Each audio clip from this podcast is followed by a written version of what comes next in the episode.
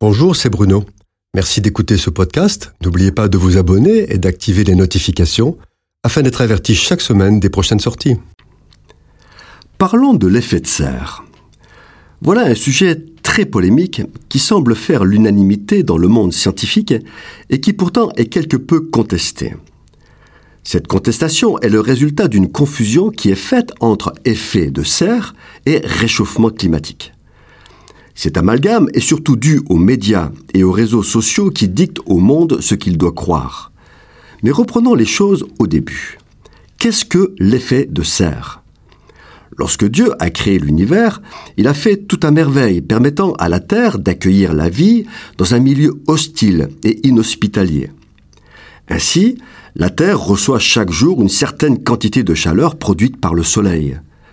Cette chaleur est emprisonnée par l'atmosphère terrestre qui permet à la Terre d'avoir une température moyenne, vivable, dans un univers très froid. La Terre rejette une partie de chaleur en dehors de l'atmosphère pour conserver une température moyenne équilibrée.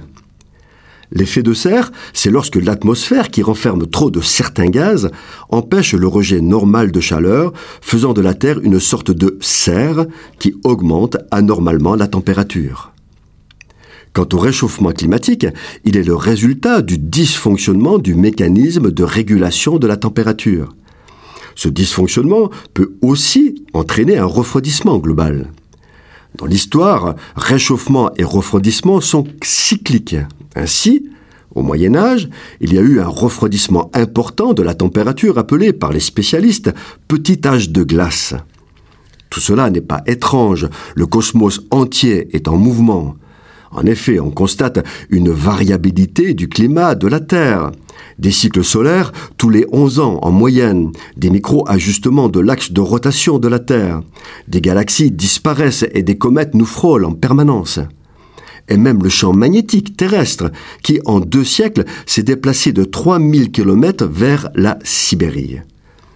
Ce qui fait polémique, ce n'est pas le réchauffement climatique, car tout le monde constate que la température moyenne s'élève, provoquant des perturbations climatiques graves et de plus en plus fréquentes.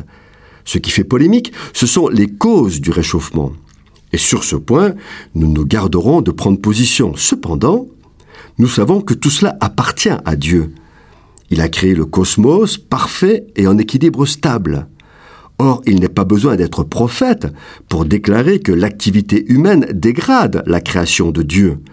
Pollution, disparition d'espèces végétales et animales, épuisement des ressources naturelles, problème de l'eau potable. Et c'est bien pour cela que Dieu dit qu'à la fin des temps, il détruira ceux qui détruisent la terre. Quoi qu'il arrive, nous savons que notre Dieu aime ses enfants. Il les connaît tous par leur nom il prend soin d'eux et il fait tout à merveille.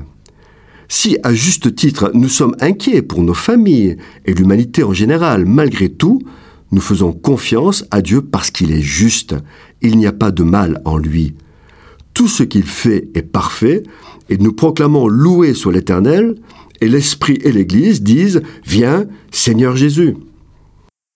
Cette chronique a été produite par Bruno Oldani et Jacques Cudeville.